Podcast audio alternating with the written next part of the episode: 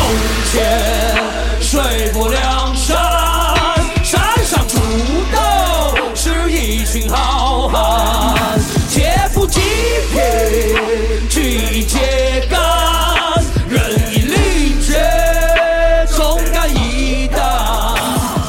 绿林深处有我水泊梁山，劫富济贫看我百灵八胆，世间万有因果定数，各位亲爱的听众朋友们，大家好！欢迎大家收听新的一期《闲谈水浒》，终于回来啦！哎，啊，大家想我了没有哎、有有什么呢？对，又是这音乐，真真不容易啊！这快俩月了吧，段老师是是是是，啊段老师也辛苦所以咱们得奏个乐，是不是？噔噔噔噔噔噔噔噔噔噔噔噔噔噔噔噔噔噔啊！这个大家的饺子也可以包起来了。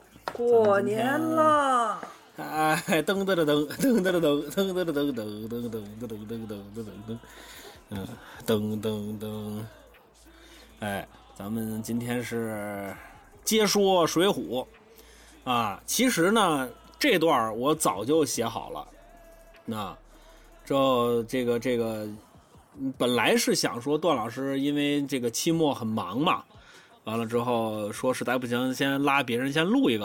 完了之后，结果呢，想了想，实在是舍不得，因为这是第一次出现真正意义上的法律问题，就是在《水浒》里面，因为它出现了法庭跟对这个法出出现了法庭啊、审讯呐啊等等啊，完了之后，所以说呢，这个这个这个呃，一定要等段老师回来忙完啊，这个才才可以。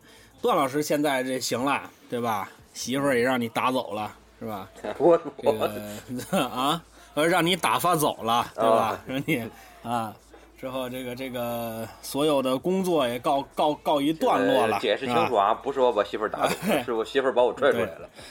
呃，对对对，咱们现现在呢，这就算行了啊。咱们这个这个每每周一录，每周一稿，每周一录，应该可以稳稳定下来啊。嗯，问题不大，是吧？对，问题不大但。是这个，哎，但是按照柯柯南啊，什么金田一啊，这这看就不能立 flag 这个事儿啊，所以大家还是当呢这个听水浒跟过年是一样的啊。行，那咱们呢也是闲话少说，好长时间这个都都没录了，咱们就直接开开始。段老师还有什么要说的吗？没有没有，没有了是吧？行，那咱们是书接上文。那这个上文书咱们多多倒笔一点啊。上文书是说到哪儿呢？说到这个干鸟头伏安定计，让这个陆谦、陆羽后协助高衙内二次调戏林娘子。啊，就是把这个高衙内啊藏在陆羽后家家里头。陆羽后找林冲喝喝酒，之后干鸟头伏安把林娘子引到陆羽后的家中。想跟这个高衙内两个人呢，呃，发生这个不正当的关系。但是好在呢，有锦儿及时的找到了林冲报信儿，林娘子才免于受辱。那到这时候呢，大家本来以为这个林冲啊，不能再忍了，那都到这时候了，已已然这就撕破脸了。这时候应该怎么应该找高衙内寻寻仇，但是呢没有。虽然砸了陆羽后的家，上这个陆谦家呀，上高衙内家呀，这个府门口转了好好几天，做了做样子，实际上谁也没见着，谁也没打成，生了一肚子闷气，回家了。林娘子怕丈夫林冲在外惹事，就把林冲关在了家中，不让出门。关了有几天，鲁智深来找林冲喝酒，啊，连着找了几天之后呢，林冲慢慢的把高衙内调戏自己妻子的这个事儿，慢慢的也就淡忘了。呃，放下林冲先不说，再说高衙内。高衙内两次不得林娘子，加上呢这第二回林冲突然一敲门，呃，把这个高衙内给吓吓着了。那这么一吓唬，坏了，他这一下还就病了。那么富安、陆谦过来相劝，并且定下一计，说衙内你不要着急，这次定计是一定让您得偿所愿。如果林娘子这次还是不从，咱就让她落个上吊自杀的结局。咱们上文书也说了，这个事儿已经朝着不可控的方向发展了。啊，咱上文书也说了，这么大的高级军军官，不是说说弄死就弄死，两个人需要找到更高级的人物呢，也就是高俅。但是凭这两个人的身份找不着，哎，这想睡觉来枕头，正好赶上老督管前来上这个太尉府探这个高衙内的病，两个人就跟这个老督管说了，说我们要陷害林林冲。老督管说这容易，今儿晚上我就去说。陆谦还有富安两个人千恩万谢，跟老督管说说您不用让太尉费心，计策我们已经想好了，只等您的回回话。老督管真是没冤这俩人，当天晚上就去找高俅高太尉。咱是上文书停啊，是停在这儿。哎，哎，咱们今天是接着也换回来了。哎，咱们今天接着往后说啊。当天晚上，老督管见了太尉，就说：“太尉大人，今天呀，我瞧见衙内了。哎呦，您可没瞧见呢，衙内这病啊，咱就说病的真不轻，叫卧床不起呀、但是您别着急，衙内的这个病，他的病根儿，我替您找着了。咱只要能把这事儿给办了，保管是药到病除。太尉说：“哦，你知道病根儿，那太好了，你跟我详细说说。”老督管说：“太尉，这个事儿简单，衙内害的不是别的病，啊，不是癌症，没有，什么呀？害的是一个女人的病。哎，这属于相思病的一种。那他想的女人是谁呢？他想的女人是林冲的老婆，就是林娘子。哎，这高太尉纳闷啊，林冲的老婆，他怎么碰见林冲的老婆了？这老督管说：“ 哎，这也说就得上个月了，上个月二十八号跟东岳庙看见的，你现在算得至少得一个月了。您这位公子啊，自打那次见了之后，就算是害了这相思病了。所以咱们只要是把林冲给除了，然后把这林娘子往衙内房间里这么一送，衙内这病叫药到病除。而且太尉跟您说，计谋可不用咱们爷们儿想，有陆羽后和富安已经把计谋给定好了。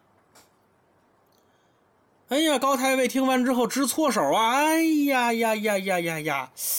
啊，杀害林冲，嗯，这个事情不小啊。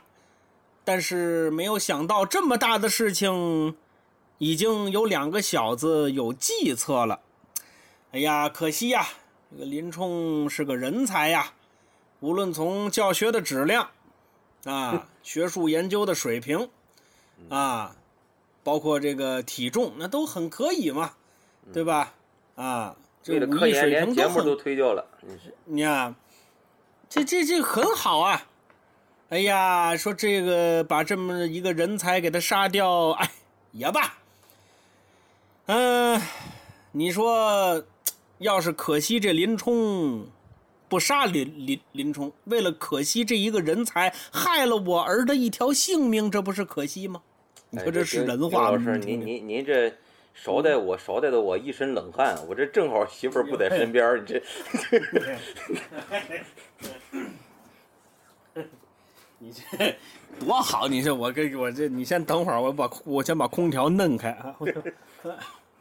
说的都出汗了，你看。啊，我这说我一脑袋汗，我才想起来我没开空调，你这玩意儿，嗯，说说哪儿了？对 啊啊对，哎呃呃呃对对对对对了啊，就说不能因为林冲害我儿一条性命。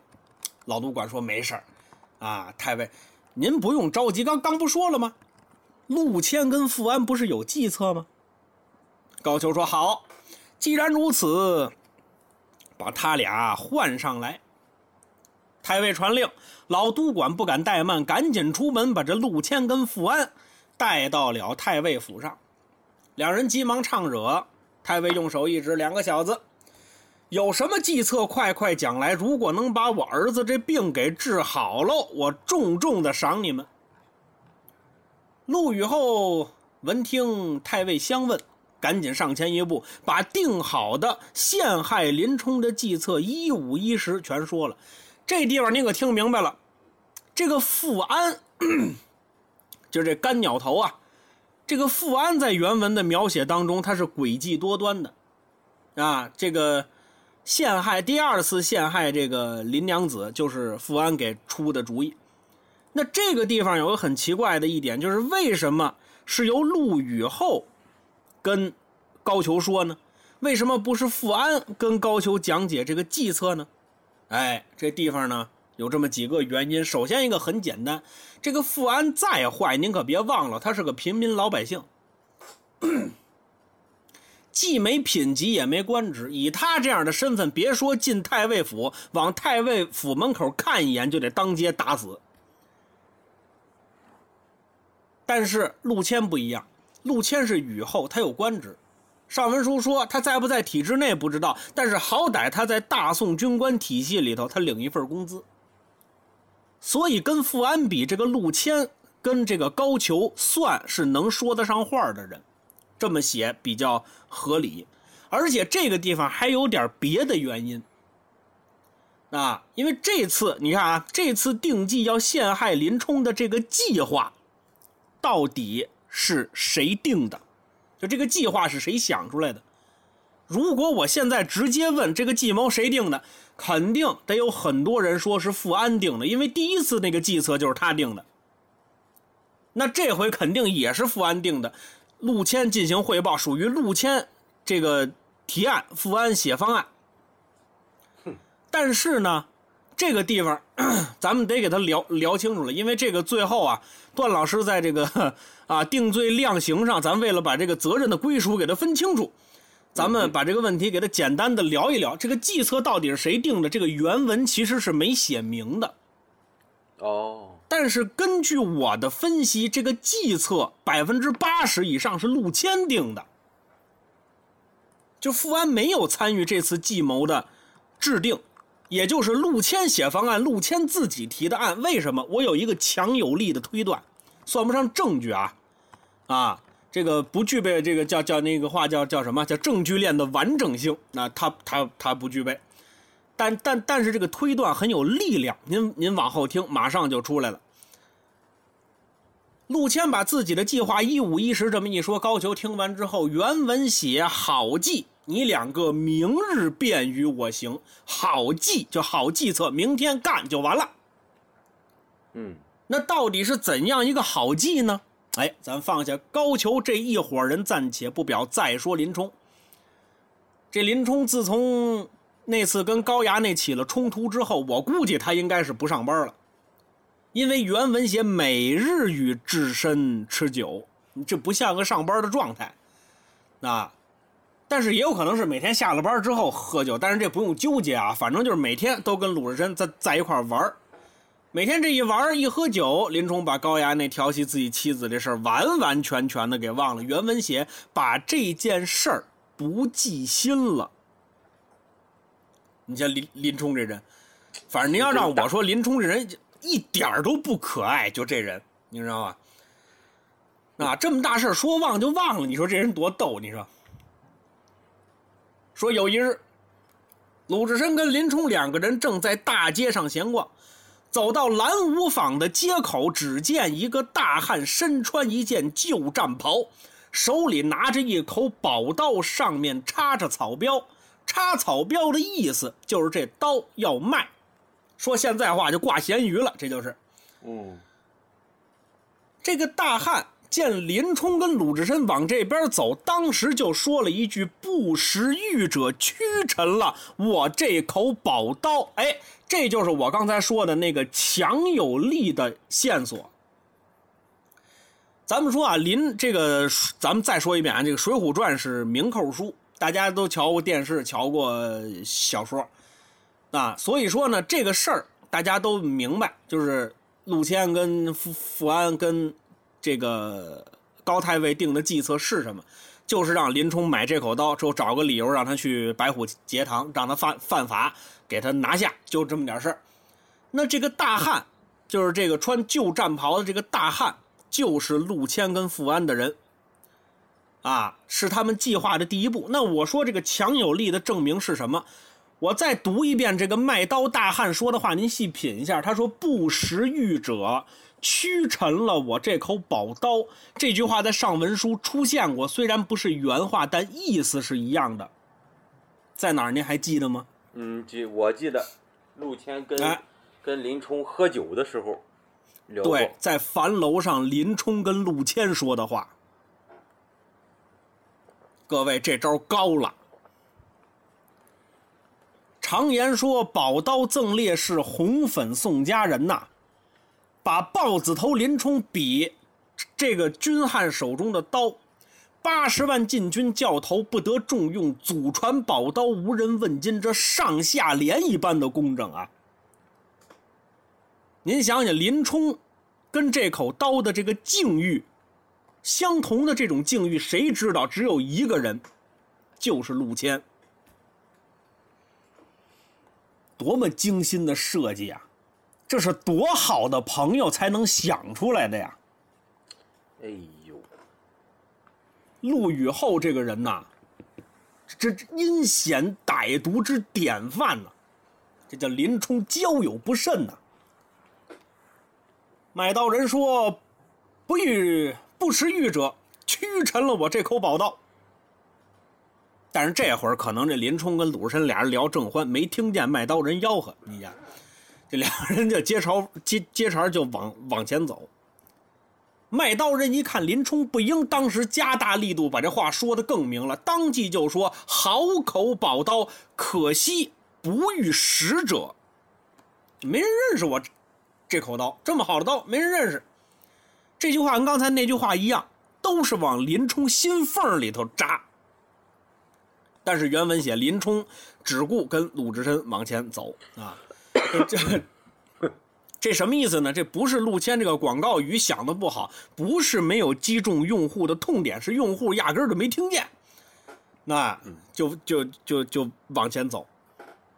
这军汉一看林冲还不理自己，当时把这嗓门又提高了一度，说：“偌大个东京城，就没一个识得军器的军器啊！”啊。您听明白了这话啊？军汉说的有水平。为什么？因为这军汉用的不是疑问句，啊，偌大一个东京就没有一个识得军器的吗？不是这么说，它是陈述句。偌大一个东京没一个识得军器的，这话说的斩钉截铁。这话放在练武人的耳朵里就是有点扎耳朵。哎，您您想啊？陆谦这厉害呀，他知道林冲的痛点是什么，他知道自己的撒手锏是什么。只要一说这话，林冲是必然搭茬儿。果然呢，林冲一听这句话，当时猛一个回头。军汉一看林冲回头看自己，好嘞，你看我就好办。那军话二话不说，歘啦一下把这口宝刀就拔出来了。明晃晃夺人二目，真是一把好刀啊！林冲原文写就三个字：将来看。拿过来，我瞧瞧。军汉赶紧把这把刀递到林冲手里头了。原文啊，大费笔墨用了一大段韵文描写这把刀。什么是韵文？就是您看古代小说那小那小黑字儿啊，一大段合辙押韵，字数工整啊。这个。韵韵文在古代小说里干嘛用的呢？咱们都知道，这个咱们之前提过啊。四大名著，四四大名著，说是四本书，四本书其实不是书，是古代说书人的话本，就相当于演出的台本啊，过去呢说书你不能光说呀，也会有一些简单的唱啊、击节儿歌呀，啊有个旋律啊，让观众换换耳音啊。所以这种韵文一般情况下不影响情节的推动。啊，也不能作为书中的线索，他就是唱一热闹，夸一大段就描写这刀。简单来说，总结一下，这是一把好刀。你看这总结的多好！你看铺垫那么久，我以为您要唱了，结果，哼林冲一看，吃了一惊，真是一把好刀啊！哎，这地方描写有个细节，原文写林冲失口道：“好刀，你卖几个钱？”这地方过去啊，咱们做买卖有这么一句话，叫“包贬的是买主，叫好的是闲人”。什么意思啊？这人要诚心想买，他不叫好，他包贬这东西，说你这东西这儿不好，那儿不好，看能不能往下压压价。再有就是说，他表现出来这个东西我并不是很需要，你价格一高，我扭身就走。你他用褒贬的方式跟你打一个心理战，让你不敢多说钱。但是你那你看这地方林冲写着林冲失口，当然古文的失口不一定是我们理解说错了这个意思啊，他他更多是脱口而出的意意思，啊，但是这不重要，这个重要的一点就在于林冲。表现出来了极度的喜欢这个刀，那现在就是个漫天要价的过过程了。那这个时候你要这个作为卖东西的人，你要秉承的就是宁要跑了不要少了。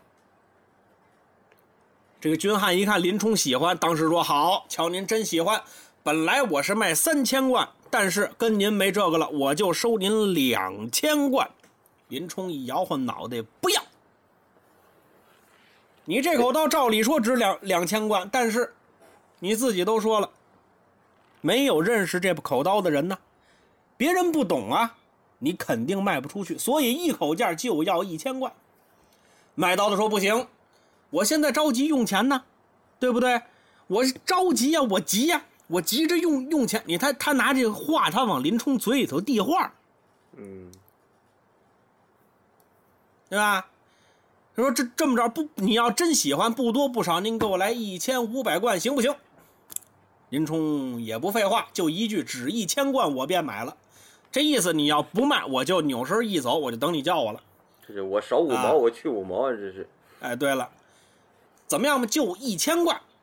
军汉长叹一口气说：“哎，你看这演戏得演全套的啊！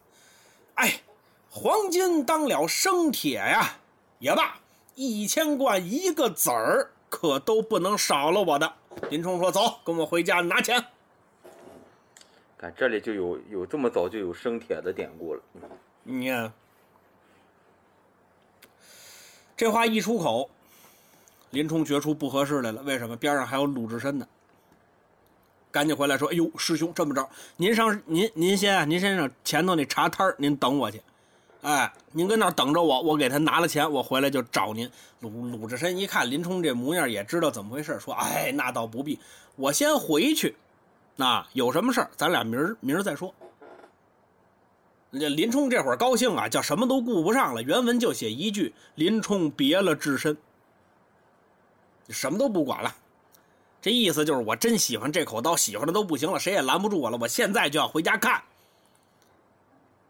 林冲把鲁智深送走之后，林冲带着这军汉，您有两句话，啊，这两个人有两句对话，写的非常好。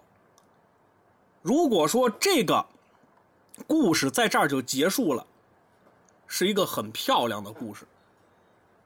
怎么写的呢？林冲回身问这个军汉说：“哎，我来问你，这口刀哪儿来的？”这是两层意思，第一个是有可能是林冲林林冲闲聊，就跟这个军汉说闲话，啊，再有一一层意思呢，就是也问问捎捎带手问一句，你这是不是赃物？哦，对，但但是这个不重要，这个你听军汉的这个回答，我直接给您念原文啊，小人祖上留下，因为呃呃这个小人祖上留下，因为家道贫乏。没奈何，出来卖了。林冲就问：“你祖上是谁呀？”军汉说：“若说时，辱没煞人。”林冲再不问了。你听这段的悲凉感塑造的特别好。就是您往后听《水浒》有一段热闹回目叫杨志卖刀，杨志卖刀的那种悲凉，我都觉得没有这个军汉卖卖刀的这个悲凉感塑造的好。啊，甚甚至于说他那个都没塑造什么悲凉感，他他他他竟跟牛二较劲了，他竟跟，啊，这什么原因我我不知道。两个卖刀的情节，我觉得这段卖刀写的比杨志卖卖刀好。你听这话，林林冲问你祖上是谁啊？君汉说别提了，我这副模模样，要是说出我祖上是谁，那是犹如我的家门。你这这份悲凉感特别好。后头林冲的反应也好，原文写林冲不再问了。他这一点上，林冲跟这个君汉共情了。是，这也看得出来，陆羽后这个导演工作完完成的非常出色。这该不会台词都是陆羽后设置的吧？你看，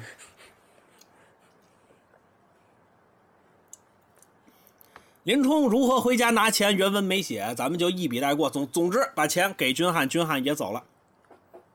哎呦，林冲就高高兴啊！原文写把这口刀翻来覆去看了一回，高兴就拿着看，啊，这咱们能理解啊，买了新东西，高兴、开心、爱不释手，啊，这正正常。但是林冲后头这个行为，就后头这这句话，我有点没有办法接受。那您您听听啊，就是林冲这人多可爱。林林冲这原文写林冲喝彩道：“端的好把刀，高太尉府中有一口宝刀，胡乱不肯叫人看，我几番借看也不肯将出来。今日我也卖了这口好刀，慢慢和他比试。”就这话，这话几乎不用翻译，粗略一说就是我这口刀好，我知道高太尉那儿也有一口刀，啊，他那口刀也好，但是一般情况下不给别人看，我几几次想看他也不给我看，这回行了，我也有这么一口刀了，你等以后的，慢慢的我找机会肯定好好跟高太尉那把刀我得比试比试。啊，你你要这样说，后来高太尉没冤枉他，啊，你看，啊。你这个，反正他是把高衙内这个调戏林娘子那事儿，这林冲是完全的忘了，啊，啊，得了这口刀之后，林冲就很很高兴吧。当天晚上叫不落手看了一晚，第二天天天都没亮呢，起床又看一遍，这一晚上就没睡觉啊。你想想，转过天来，四排时分，说现在话九点到十一点之间。有人敲林冲家的门，林冲开门一看，见两个程局在门口。程局是什么？程局是，就是低级军官的意思。也有一种说法是对衙役的尊称。总之是两个小角色。林冲打开门一看，是两个程局，就问你们什么事儿啊？两个程局说：“哦，教头是这样，呃，太尉啊想见您，而且听说您昨天可得了一把好刀啊。”啊，因此呢，想让您过去跟太尉那把刀比试比试，瞧瞧谁厉害。嘿嘿，就差小的来这儿了。太尉现在就在太尉府里等着您呢。这两个程局说完这番话，您听林冲是怎么回复的？我不带感情的给您读一下原文啊。林冲说：“又是甚么多口的给报知了。”嗯哼。咱们还是没有感情的，给他翻译一下，意思就是太尉知道这件事儿了，哪一个多嘴的禀报的？您听这个话，看起来是林冲在埋怨这个禀报给高俅的人，但实际上是吗？您分析他这个语气，分明就是：哎呀，哪一个多嘴的让太尉知道了吗？你看看，这不是讨厌吗？你看看。呃，丁老师，我觉得您或您或多或少对林冲这个人有恶意，我觉得。我，他就他明明就是这这这这这这个意思嘛，对吧？哎呀，你看这这他嘴上埋怨，他心里他乐开了花了啊！但是你你你，但是你要让你要让我说啊，就是咱们咱咱咱们抛抛开对对林冲的这个这个这这个什么这个事儿。其实是有点细思恐极的，这个事儿不禁想。咱们先不说高衙内跟林冲有有冲突啊，就是现在，我就特别想问林冲，就是高衙内现在找你，你是不是得存疑呀？咱们就单说，你今天跟大街上买了一把刀，转过天你领导就知道了，就单说这事儿，你不害怕吗？是，你身边有多少双眼睛盯着你啊？更何况你和高太尉的干儿子还有过节，还有冲突。现在高太尉找你，是吧？嗯。前两天送送我媳妇回广东，我这是吧？一一一出武汉，一到广东的地儿就接到电话了，说你来了吗？你做核酸吗？对，什么乱七八糟的？对啊，不，你就回应你的嘛，是吧？你你你今天买了买了飞机票，明天他就知道你去哪儿了，真是。嗯。啊，你这就是，更何况现在你跟他干儿子还有过节，还有冲突。那现在高太尉找你，那你肯定你就不存疑吗？这个事儿是。但是林冲想都没想，不光没想，甚至还有点高兴，是吧？你看，你要真说咱们找个理由啊，给林冲找个理理由，就是可能是对于高太尉的那把刀。这林冲也是垂涎三尺，非常想看看，所以他把这个事儿给忘了。还有一种可能性，不知道有没有啊？有没有一种可能是林冲想借着这个机会，把他和高衙内之间的这个嫌隙，在这次和高太尉的见面之中给他解决了？嗯，或许，或许他还会不会这样想？就是说，这个高太尉以看刀的名义来召见我。是不是想借这种场合来跟我聊一聊这个事儿？想主动的哎，把把这个冲突给化解掉，就也就是说，是不是有示？哎哎，示好示好，对对对，哎，他是不是有示好的这种成分？对对对，对吧？那是有这个可能性的，对吧？这个这个这个，当然除了这几条之外，我是想想不到林冲在原文里这种完全没有怀疑、完全没有恐惧的这个理由，我就想不到了啊。但是这个林冲他也是一个高级的军官呐，他也不至于完全的说一丁点一齁妞的他都不起疑也没有。原文他还是问了一句：“我在府中不识得你。”就是跟这两个程局说啊，就是我为什么不认识你们两个人？你看，这是一个很重要的疑点。既然是高太尉来找你，那肯定找一个认识林冲的，找一个精明强干的老人啊，嗯，找一个老兵啊，找一找两个新来的，这个这这这这就很起疑啊。林冲问完之后，这两个程局说：“哦，教头您有所不知，我们两个人是新来的，新来的。”林冲应该顺着这往下问，没有，他对高太尉的宠溺冲昏了头脑。原文连话都没说，直接到了高太尉的府门前。你看，嗯，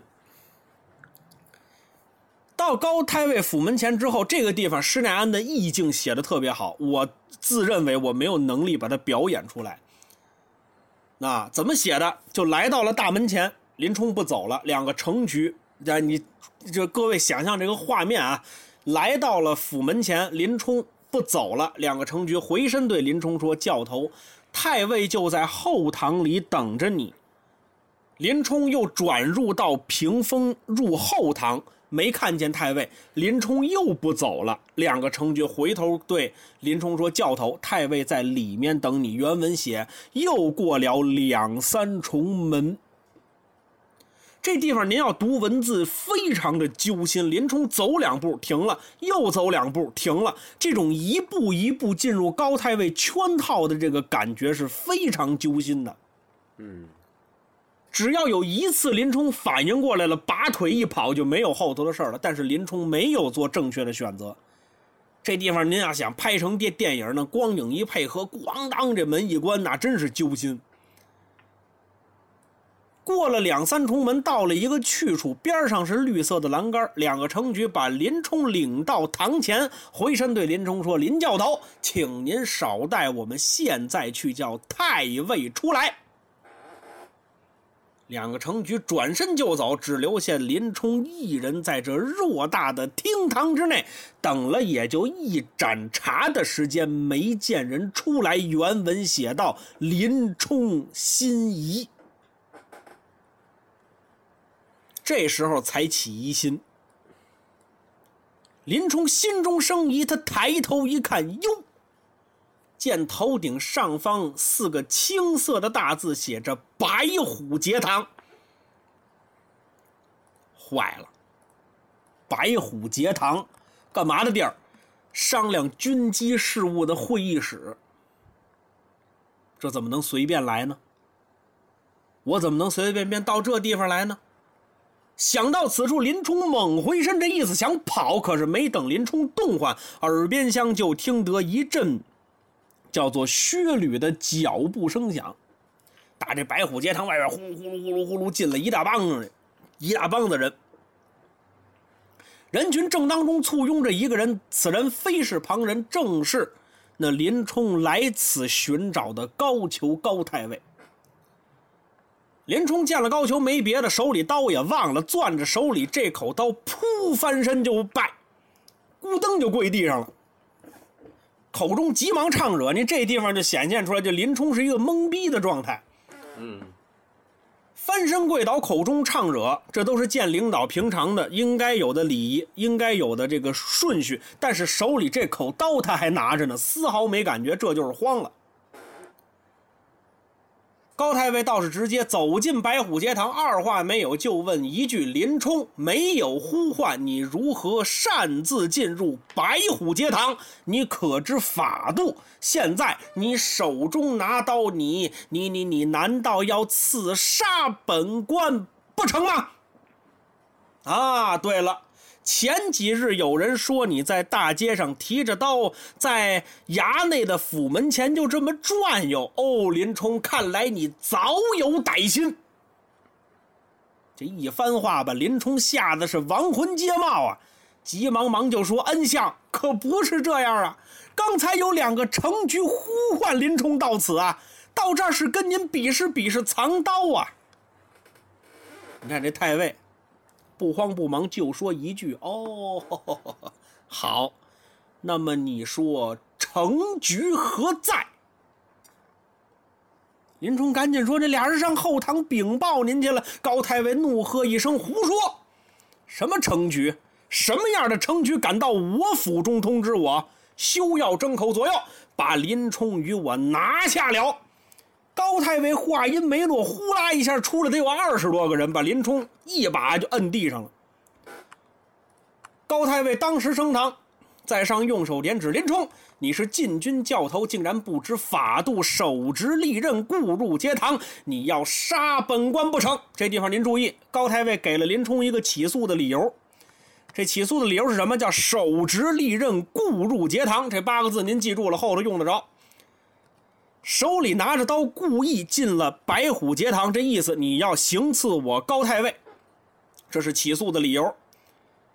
啊，高太尉问完之后，林冲这不能承认呐，大叫冤枉。太尉又问一遍：“你因何不服召唤来到我的府中？是不是要行刺本官？”林冲说：“哎呀，太尉呀，哎呀，太尉。”太尉不唤我，怎敢私自前来啊？各位，您细听，林冲这话里可带刺儿了。你你说我我为什么自自己来？我说你不叫我，我怎么敢来啊？这一句话给高太尉气坏了，用手点指：“好你个大胆的林冲啊！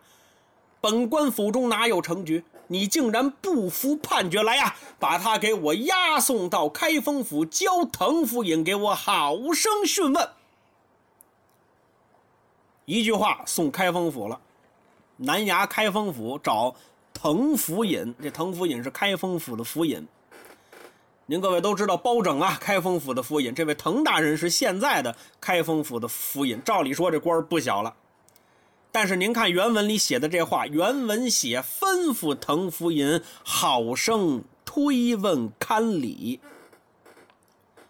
其他的咱就不管了啊。这一句吩咐滕福尹，各位这滕福尹跟太尉可不是上下级的关系啊，都是同朝为官，哪来的吩咐了啊？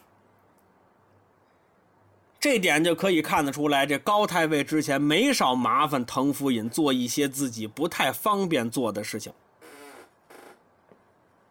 那也瞧得出来，林冲这回凶多吉吉少了。哎，照理说，这个时候咱们就应该解读法律问题了。啊，而且咱们如果这个书截止在这儿，截止在这个地方，非非常好。但是我写到这儿的时候呢，我突然发现只这儿只写了七千个字儿，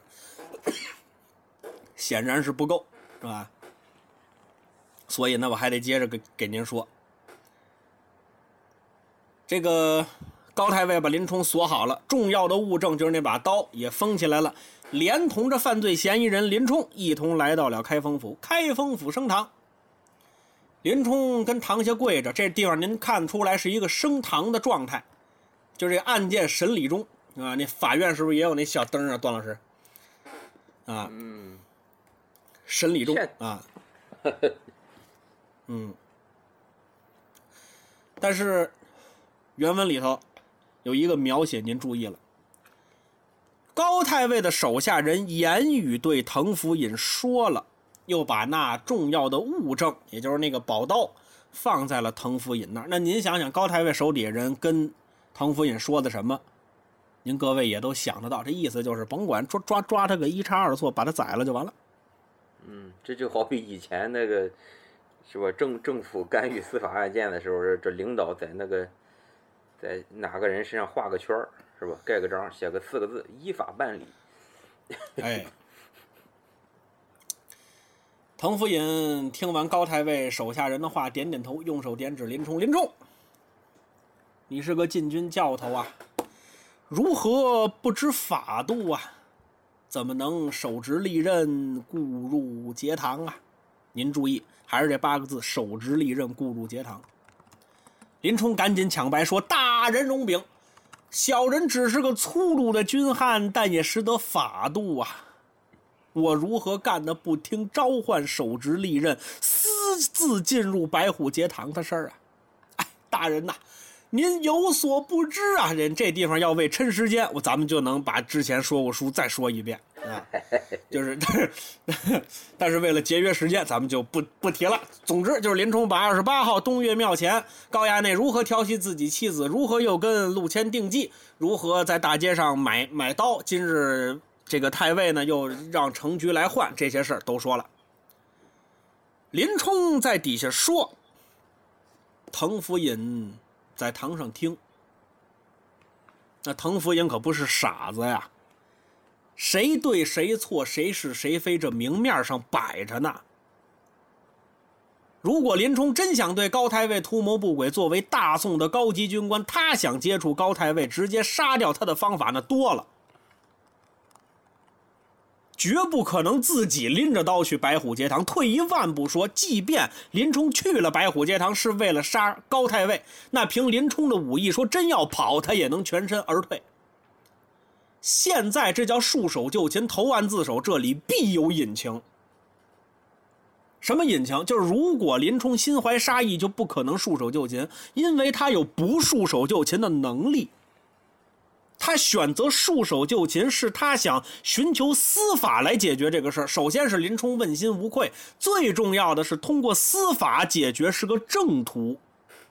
如果他能通过司法途径解决这个问题，最重要的是林冲有机会回恢复到他以前的生活里面去。”。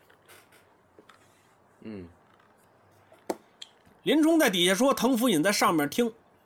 原文里，林冲说完这番话之后，滕福尹什么话都没说，定肘收监，把林冲就给关起来了，当堂没判。原文里还有一些描写，说林家人怎么给林冲送饭啊，怎么给牢头，怎么给狱卒拿钱，怎么打打点打点，别让林冲受受受罪。这个地方表达就是林娘子，还有就是林林家的这个就是林林娘子这一这一大堆娘娘家人没有把林冲给忘了。这个事儿也很重要，但是呢，不想打破这个咱咱们一贯的这个情绪，就您记着有有有这么个事儿就完了。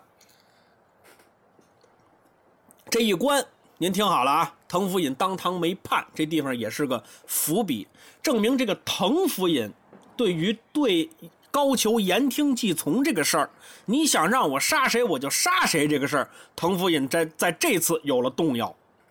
嗯，他现在需要有人把他心底里的那股子正气儿给他勾出来。那有没有这人呢？还真有。啊，这人就来来了。那原文写正值有个当案孔目。这个当案就是掌管这个案子的人，孔目是开封府里头专门管刑事诉讼，还有这个查验当案，呃，还有核对账目的一个小小吏，啊，这个这个咱不知道因为什么，就古人好好像在某这一些系统里头，他一人身兼数职。你看孔目这个活儿，搁现现在法法院里头，可能他管那点事儿够四个人干的了。那 这个咱咱也不知道是为什么啊。就我也不知道现现在法院里头还有没有类似的官官职，这个后头段老师知道给咱们细这讲啊。个我我也不知道。你看，哎，您不是差点就进了山东某什么这个 司法部门里头吗？一个月挣两、两千差点四那个去去了这个监监狱关几天嘛，是吧？嗯，就简单说吧，有个孔目，啊这人姓孙，叫孙定，是个大好人，而且很很聪明。原文里有一句话叫“只要周全人”，就这意思是只要经过我的手的案子，这里头只要有股、有冤枉、有冤屈，对吧？我就伸张正义。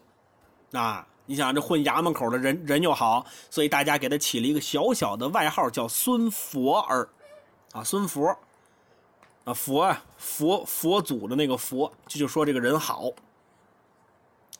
孙定孙孙孔目，在这看着滕福尹跟这儿作蜡啊，有点忍不住了。但是他没官职啊，他就是个小小小吏啊，他不能跟这个滕福尹这吆五喝六的呀。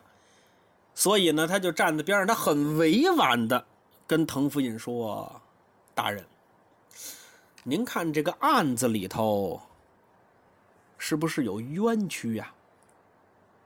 如果要是有冤屈，要不然咱们周全了林冲。就这意思，就是您要觉得有有冤屈，您要是也觉得这案子里头有问题，咱们现在说反抗高高太尉。”把他这个起诉给退回去，不予受理，这咱们做不到。但是您要觉得也有问题，要不然咱们给轻判一下林林冲，保他一个周全，最起码的咱把他这条命给保住喽。滕福尹一听这话，当时就说：“哎，说的容易啊、如何能护着林冲的周全呢？现在高太尉那边怎么说的？说要给林冲。”判上一个养定罪，什么叫养定罪？养是仰视的那个养。咱们简单的理解就是这个案子不用你藤府尹，哎，对不对？啊，不是，哦，就这个案子不需要你藤府尹三推六问，不用，不用你详细的审讯，我说什么，我我你按我的意思执行就完了。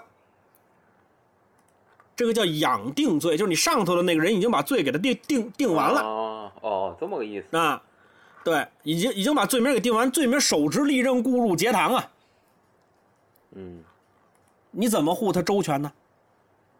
您看，但是您您听啊，大人这个话就是滕福尹这个话，满篇的怨气。孙定一听说大人这话里头有怨气儿，当时心里就有有谱了。你你有怨有怨，你看让子弹飞怎怎么说的，对不对？有有怕就有怒。你有怨也有怒，把这怒气儿给他勾出来。孙定一抱拳说：“哦哦哦哦哦哦，大人，您要这么说，我就明白了。咱们这南衙开封府啊，照您这么说，那不是朝廷的，是高太尉开的吗？哈，这话说这话可扎肺管子啊！嗯，供火。彭福尹能让吗？”那当时就说胡说，这开封府明明就是朝廷的。孙定一拍大腿，哎，对了，大人，这开封府是朝廷的呀。但是大人，您您也想想，高太尉现在叫什么叫一手遮天呢？欺上瞒下呀。现在您说，整个朝廷上上下下大大小小的衙门口，哪一个不是他高俅开的呀？咱们这儿更是了。甭管谁稍微有点小错误，惹了高俅了，您听原文写，便发来开封府，要杀便杀，要剐便剐。您说这开封府是朝廷的开封府吗？这一番话出口，把滕福尹心里那正义感给勾出来了。啊，这火当一下就上来了，歘就压下去了。叹了口气说：“说你你说的是啊，但是现在怎么办呢？咱怎么护林冲的周全呢？”孙定一看滕福银有这话，这这这话什么意思？这话就是要招了。只要你有招，我就能办。当时就说：“大人，您是府尹，您肯定看得出来这案子有问题。首先，这疑点在哪儿？就是带林冲进节堂的那两个程局。但是你我都知道，这两个程局咱俩肯定找不着。也就是说，高太尉陷害林冲的证据，无论是人证物证，咱都找不到了。所以，咱们说现在把这案子给他打翻了，把这案子给他打正过来，这不可能。如今事已至此，咱们只能从林冲身上找突破口。高太尉给他定的罪名叫什么？叫手执利刃，故入节堂，这是有主观故意的犯罪。哎，咱们给他改两个字，改作腰悬利刃，误入节堂。嗯，这样排除了主观的故意，那么一下林冲就从故意的犯罪变成了呃过过失，由过失导致的过错。这么一改，林冲死罪没了，这不就是周全了林冲吗？但是大人，你我都知道，迫于高太尉的压力，说咱们做到无罪释放，这是不可能的。咱们给林冲来一个叫“死罪可免，但活罪难饶”，给他二十几仗，就打后背，打二二十棍之后，刺配脸上刺字，去找一个距离比较远的、条件比较艰苦的军营，充军，这不就完了吗？滕福印听完之后，嗯嗯嗯，觉得不错，孙佛说的有有有道理，那转天。就到高太尉府中去禀报太尉。原文写高俅情之理短，这意思就是高俅啊知道自己这事儿不占理。后一句写的又爱府尹，你不不是不是爱他啊，不不是想给他个拥抱，不是爱于，哎，又碍于府尹。最后写只得准了。这个地方咱们看啊，高太尉从形式上就高太尉退了一步。但是这个退步，他给了两个原因，一个是高俅情之理短，第二个是又爱府尹。我觉得啊，以我个人对高俅的理解，高俅他情之理短是假的，嗯，他理短的事儿多了。他最关键的是碍于府尹。这个滕福尹虽然碍于高太尉的权势，对高俅有所忌惮，表现出来言听计从的样子，但是咱们刚才说了，殿帅府可不是开封府的主管单位啊。是，你作为别的部门的领导，你老来开封府指手画画脚，你要把滕福尹的反抗意识培养起来。滕福尹要去皇上那儿，或者高俅的一些在政治上的一些反对势力那儿一吹风。高俅虽然不至于怎么样，但是有些事儿就不好办了。再加上高俅想杀林冲这个理由确实是很荒唐，所以滕福尹提出说杀改发，高俅正好顺水推舟就给了你滕福尹一个面子。但是我高俅给你滕福尹这面子，你可得兜着，下回我高俅说杀谁，你还得照办。哎，哎，丁老师把这两位的这个心理状态拿捏的非常的准确。哎，你啊，谢谢啊。但不管怎么说，林冲这回这条命算是保保保住了。滕福尹择日升堂，把林冲叫到堂上，除去枷锁，打了二十几仗，又找了一个文笔匠给林冲脸上刺了字，按照当时的刑法量刑标准，把林冲发配到了沧州牢城。当庭打了一个七斤重半的这个七斤半的这个枷锁。贴上封皮，拿了一道牒文，找来两个原文写叫做送防呃防送工人，就是押解的这个官官差啊。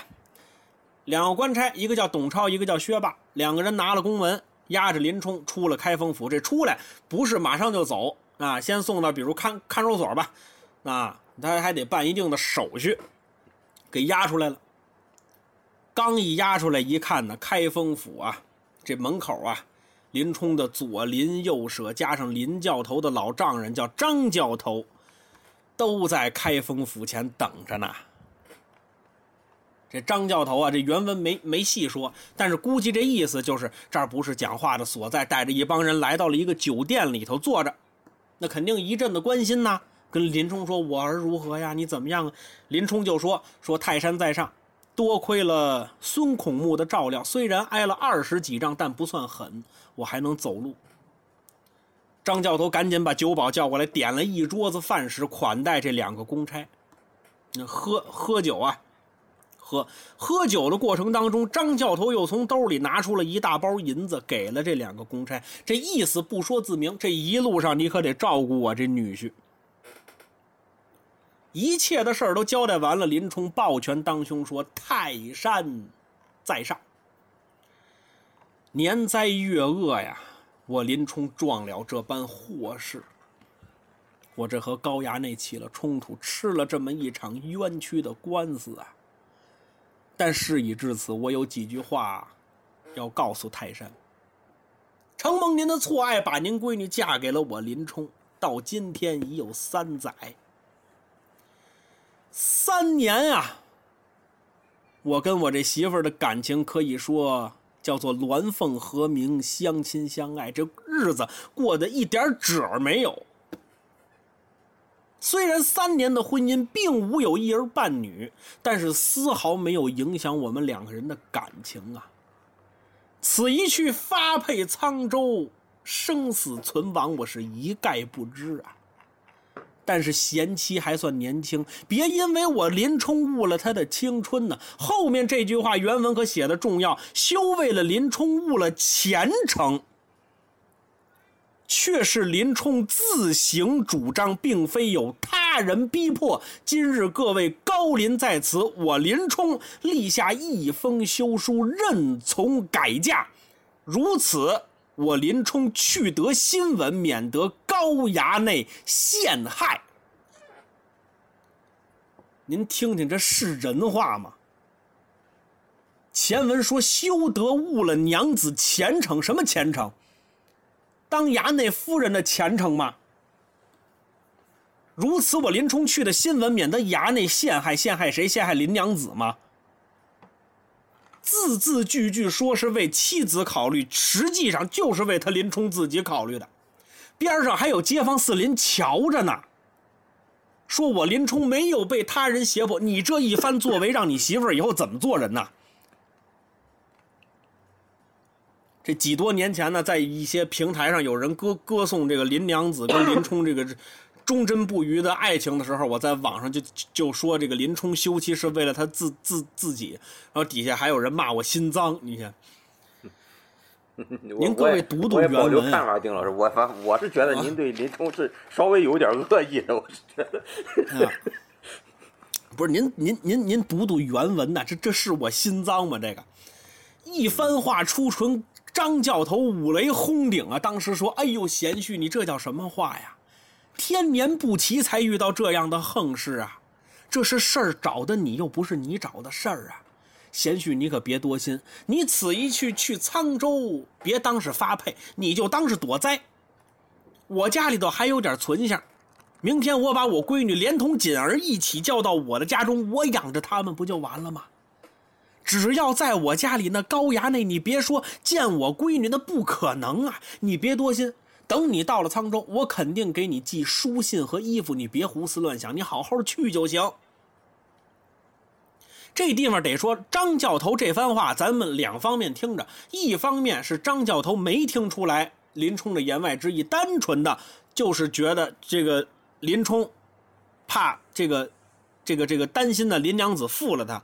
再有一个方面，就是张教头想给一个台阶儿，这个台阶儿是给三个人的，给林冲一个台阶儿，收回你的魂话，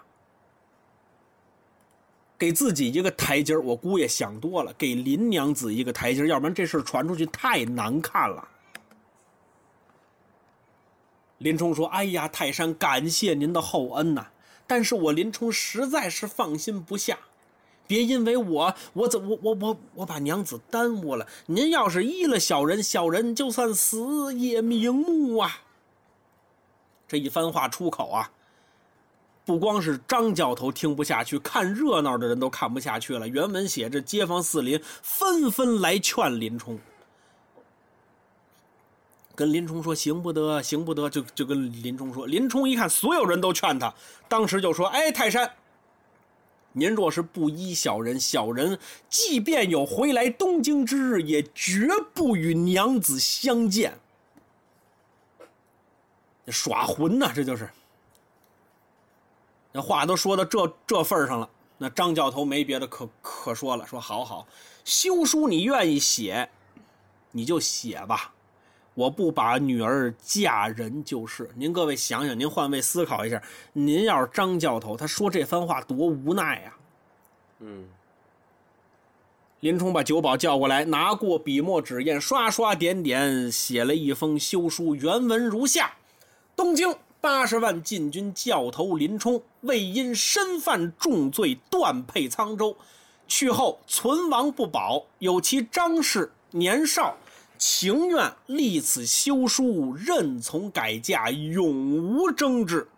韦氏自行情愿，既非相逼，恐后无凭，立此文约为诏。林冲提笔签了自己的名字，摁了手印这份离婚的文凭算是生效了。林冲把休书写好，打远处林娘子哭天抢地的就来了。林冲一见前妻来了，赶紧说：“哎呀，娘子啊！”小人有话已对泰山讲过，此次发配沧州，我生死不知啊！我怕耽误了娘子的青春，你你你自行招架，千万别耽误了呀！林娘子听完这哪儿干呢？那哭的丈夫啊，我又没有半点受污，你怎么把我休了？哎呦，您听这话多让人心里发堵啊！林冲说：“哎呀，娘子，我是好意，我怕日后耽误了你呀。”张张教头，就是林娘子的爹，他在这儿说了一番话，他对林娘子说了：“说我儿放心，虽然女婿把你休了，但是你放心，我绝不会让你再嫁别人。这件事你随他去，他就这辈子不回来，没关系，爸爸养你一辈子。”林娘子一听这话，一听爸爸这么说，当时不行了。哭得撕心裂肺，嗓子里咯儿老一声，一口气没上来，昏死过去了。林冲跟张教头赶紧过来，又捶前胸，又抹后背，算把这林娘子给弄醒了。醒了之后就是哭天抹泪啊。林冲一看娘子是劝不好了，起身把休书给了张教头，张教头也收了。街坊四邻一瞧啊，都赶紧过来劝林娘子。他们跟这劝着，张教头也不管了，回身对林冲说：“你的前程我们管不着了，你自己奔去吧。你的一家老小，明天我全接到我的家中，养在我的家里，一切吃穿用度花我的钱，你放心去，不要有挂念。要是要有个那方便的人，你就差他来封信，也就是了。”说完，张教头带着邻居还有自己的闺女全回去了。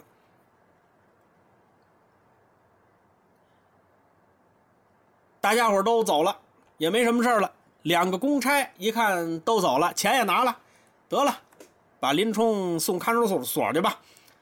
那把林冲送到看守所，两个人就各自回来收拾行囊包裹，并且要办理一些押送犯人的手续啊。刚才咱们说了，其中有一名公差名叫董超。董超正在家中收拾行李，忽然听到有人来唤，说：“请您到酒馆叙话。”董超不敢怠慢，来到酒馆，见里面端坐一位军官。军官一见董超来了，当时从兜里掏出五两金子。董超说：“哎呦，大人，小人什么事都没干呢，您为何给我黄金呢？”那人说：“你是不是要押林冲去沧州？”董超说：“是。”那军官说：“好，给你钱不为别事，只为那配军林冲。你一路之上找一个僻静所在，结果了那豹子头他的性命。您若问要取林冲性命的军官他是何人，林冲一路之上又能否脱离险境，咱们是下回再说。好，谢谢。哦，哎，这这这期丁老师您说的这个特别的紧凑，我后后半部分我都哎听入神了，我都你看看这一这一看就是憋了两两个月，就是憋疯了的感觉。啊，你呀，蛮好哎蛮好，这个涉及的法律问题其实还挺多的，但是你看看，嗯，我我我考虑了一下，有一些可能咱们到后面的一些其他情节的时候，可能还会还会再遇到，就是那可能有一些就在这儿暂时暂时就跳过去，比方说休妻这个事儿，呃，那可能没有必要在这儿展开说太多。嗯，后头宋江还有休妻的这么，哎，对对，哎，不，先先问您一个问题，丁老师，因为这个哎，您说在，原原著里，林冲这一回结束之后，林冲的这个老婆后续是什么怎么一个发展？他是他是不是又自杀了又被高衙内调调戏，然后自杀了是吧？对，哦，好吧，反正我我是觉得您或多或少对林冲是有点有点恶意的。我没有，不是，呃，不是你但但是这个嗯那嗯，这个他他是因为因为您您在呃这这几期跟您录的时候，您在说的时候，我也会对应对应着看看一下原著的内容。这个也确实是古代的小说的，他写的过于简略，所以很多东西都会给人各种不同解读的余地。这也去就是您的嗯这种解读也不能说有问题，但是你解释的还挺挺，反正符合您自己的一套逻辑。哎，而且这文学作品就是这样，只要你逻辑是自洽的，你怎么解读都行，啊，但是你像像这种这种情况，在现代的文学作品里面就不会出现这种这种情况，因为现代文学作品不会像过去写的那么简单。确实，这个过去这个写的太简单了。嗯，好，咱们聊聊法律问题过。过去的对书写成本高啊，过过去呃，第一个问题就是是这个高俅、陆谦、富安三个人设的这个让林冲误入白虎堂的陷害他的这个行为。呃，我考虑了一下，如果是按照咱们现在刑法的规定的话，最适合他们的罪名应该是刑法第二百四十三条规定的诬告陷害罪。哦，嗯就叫捏造事实、诬告陷害他人，意图使他人受刑事追究，情节严重的。他这个侮辱白虎堂这个行为，按照过去的刑法规定是有可能要要要判死刑的，对吧？是呃，那那那肯定是就是意图使他人受刑事追究，而且是情节严重，呃，处三年以下有期徒刑、拘役或者管制。就比方说，这个林冲被冤枉这个事，呃，你我还没念完呢。就是如果哦林冲被冤枉这个事儿，在林冲被判刑、被执行死刑之前，及时的察觉了，那么这个这种情况下可能是三年以下有期徒刑。后面还有一句话，就如果造成了严重后果的，那就比方说他这个林冲这个事儿就是被冤枉了，最后也也也执行了，那造成严重后果，那可能就是三年以上十年以下有期徒刑。就这个诬告陷害罪，呃，呃，当然了哈，就是他他这种行为吧，就说其实高俅通过诬告陷害的这种形式，让林冲遭罪，他的嗯他的目的，我们是否可以推断为他想通过诬告陷害的形式，目的还是让林冲去死？就是我们没法去去推测这个，就是这个这个主观目的，按照刑法能不能确认下来？如果确认下来的话，其实我觉得这种情况下，如果林冲最后真的被判处死刑了，其实他反而这是一个故意杀人罪的一个实施方式，那么也有可能会直接判成故意杀人罪，或者说是诬告陷害罪加故意杀人罪，数罪并罚，那么就那最高 徒刑那就是死刑了。那我刚才上厕所去了，但是对我刚才悄没声的上了个厕所，但是您说的话我都听听见了。他说已经使这个被陷害的人死亡也就十年呀，最高顶格也就十啊，对，造年。造成严重后果嘛，对对，呃，但但是就说就是刚才我讲嘛，就说你诬告陷害的这个过程啊，你可能是抱有其他目的的，所以我说就是像高俅的这个行为的话，如果你的目的非常明确，就是打算弄死高俅，只不过是以诬告陷害这种看起来比较文明的方式弄死林冲的话，那么其实比较适合判诬告陷害罪加故意杀人罪，数罪并罚。这个这看检方怎么打了这官司是吧？哎，对对对对对，嗯呃，而且这这个罪名呢，单独有这么一句规定：国家机关工作人员犯前款罪的，从重处罚。也就是说，像陆谦和高俅，这富安不属于国家机关工作人员，那陆谦和高俅这个时候从重处罚的，因为你国家机关工作人员更容易利用你的便利搞诬告陷害，它的社会危害性、不良影响会更大。嗯呃，然后丁老师在节目里面还提到了一个，就说这三个人如何，呃，就因为他们三个是共犯嘛，陆谦、富安和高俅，呃，就这三个人如何判断他们谁是主犯，谁是从犯？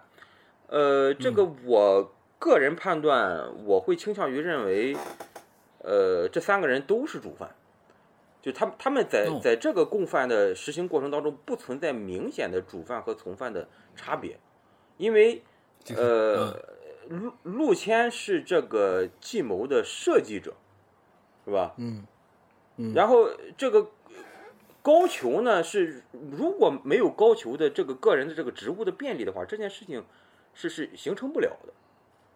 嗯所以说，在在这个是呃犯罪行为当中呢，每个人都发挥了他非常重要的功能。当然，这个富安在这个设计这这个这个行为的过程当中，到底起了决多多大的作用，咱们不清楚。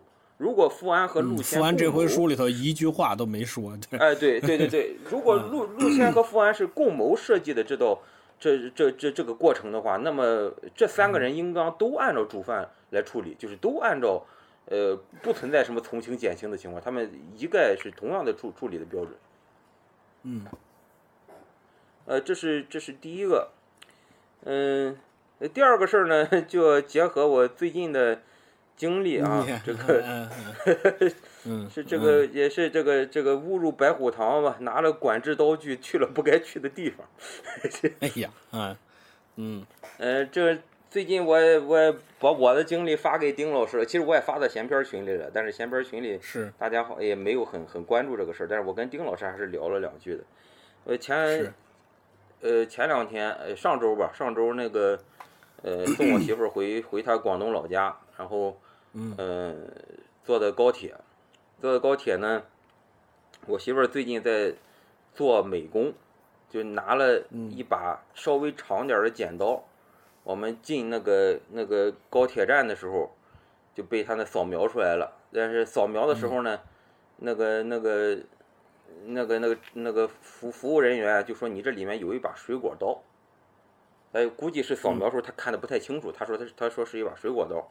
然后呃，我们说这个眼睛多楼啊，这的啊，呃呃，他从机器里看的嘛，可能机器不清楚。机器里看的那水果刀它得够宽呐，你这你剪刀怎么摆也不够宽啊。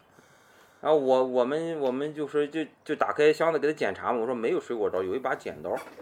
呃，我还以为剪刀应该就没问题了，结果掏出剪刀来之后呢，他说你的这个刃儿啊超过了六十毫米。他那个呃，我不知道大家有没有注意，应现在应该是每一个稍微正规点儿的高铁站，在那个安检那个环节里面，它都有这么一个测量的一个一个位置，就是你那个尺子，他还比划了一下，你那个刃儿超过了六十毫米，呃我们那个刃儿呢，差不多要要七十毫米左右的那个那个长度。然后那个，然后我我就问他，我说这个，因为我我虽然不不知道管制刀具具体是怎么规定的，但是我心中对管制刀具的大体的这个范围，我是有一个基本了解的。就我我比我比较清楚，这个剪刀这种东西怎么着也不可能是纳纳入到管制刀具的这么一个范围。嗯，然后我就问他，我说你这是，而且他那个他那个案头上检查的那个案头上面，呃，有那个呃有那个测量的测量你的刃有多长的一个一把印在上面的一个尺子，然后旁边就印着什么什么国家呃规定的管制刀具的范围，嗯呃，对不对？我然后我就问他，我说这个属于管制刀具吗？是说超过六十毫米就是属于管制刀具的范围吗？然后那个那个服务人员他就说，他说你这个不属于管制刀具，但是也属于我们现在呃高铁主管部门呃国那个铁路主管部门所规定的这个这个禁止携带的范围。然后呢，呃，然后我就这个时候我就我就把录像打开了，我说我说那你给我详细解释解释，然后解释解释，我学习一下。那人一看我就感觉我不是什么善茬，然后他就他就把 他们应该是他一领导叫过来了，呃，人那领导来了之后呢，从从那个旁边那个案头下面有一抽屉，咵一下拉开一抽屉，拿出一红头文件来，嗯呃，就是下面盖章的呢是我们国家的公安部和这个这个国家铁路总局，就是两、两个章，上面明明确说的什么什么刃超过六十毫米的什么什么剪刀什么什么刀之类的，也是属于嗯这个呃禁禁止的范围。然后我问他，你这个规定从这是什么时候规定？他说是今年七月刚刚开始实施的。嗯呃，这个这那基本就相当于他规定实施没几天，就就我们就遇遇上了，呃，然后那没办法，最后那把剪刀就留在那儿就不 要了，就，嗯、就是说为什么聊聊这个事情呢？因为我们这一期，呃，有也有这个这个林冲误入白虎堂的这么一个遭遇，就我我思考了一下，呃，林冲进白虎堂，这个当然在这个故事里面呢。白虎堂它是属于一个相当于一个军事重地，对不对？嗯是，呃，但但是但是它但是我们它这个对一些特殊场合的一些禁止携带的一些物品的一些呃一些限制和禁止的这么一个规定，其实跟我们现在很多公共场合禁止携携带一些东西的一些规定是比较相似的，呃。嗯，这在这里面也稍微发两句牢骚哈。其实我们法律界对于这个，呃，什么什么管制刀具之类的这些限制呢，一直以来还是有有过几番讨论的。呃，或者或许有些听众也会比较好奇，就是我在我在高铁上的这个这个遭遇，呃，就是说，铁路主管部门所制定的这个规则，就它不属于管制刀具，但是呢，它在管制刀具之外呢，它又设定了这么一个规则。说你这种的也不能带，这个这个我们国家的铁路主管部门所制定的这个规则，这这算不算违法？呃，就我还真的听说过，我们有一些比较刺儿头的一些律师，因为这些规定去打过官司，就以这个什么政府信息公开的名义，或者说以这个行政诉讼的名义，呃，去去打过这样的官司。那呃，这边呢，这个我也可以尝试着回答一下这个问题。如果你说，这个这种现象，就我们偶尔也有这样的遭遇，就是你你观念里面，或者此前你坐铁路的时候他不管的一个东西，忽然间你这次坐上是上上上高铁上，他他又就开始管了。就这个现象，其实我相信很多人都有过类似的遭遇，是吧？起码我个人除了这次有遭遇之后，我的家人像我的父亲、我的爷爷，呃，也之前也也有过这么一个经历。因为我我爷爷之前就因为呃，带水果刀也是被被被禁止了。那个水果刀在我们看来好像也也觉得没达到这个地步。然后我就找了找，我还真找到这个规定，就是我们国家铁路法第四十八条。嗯，铁路法四十八条呢是规定运输呃禁止旅客携带危险品进站上车，铁路公安人员和国家铁路主管部门呃规定的铁路职工有权对你进行安全检查。呃，后面还有一句话，危险品的品名由国务院铁路主管部门规定并公布。嗯，也就是说，在咱们中国，这个这个危险品的这个范围到底哪些呃刀具，哪些带刃儿的这些东西禁止携带到铁铁路上，我们没有一个明确的全国人大制定的法来规定的，是全权授予我们国国家的铁路主管部门由他来规定或公布。所以说，他会根据现实情况的变化，他隔一段时间调整一次。在基本的规律就是越来越严。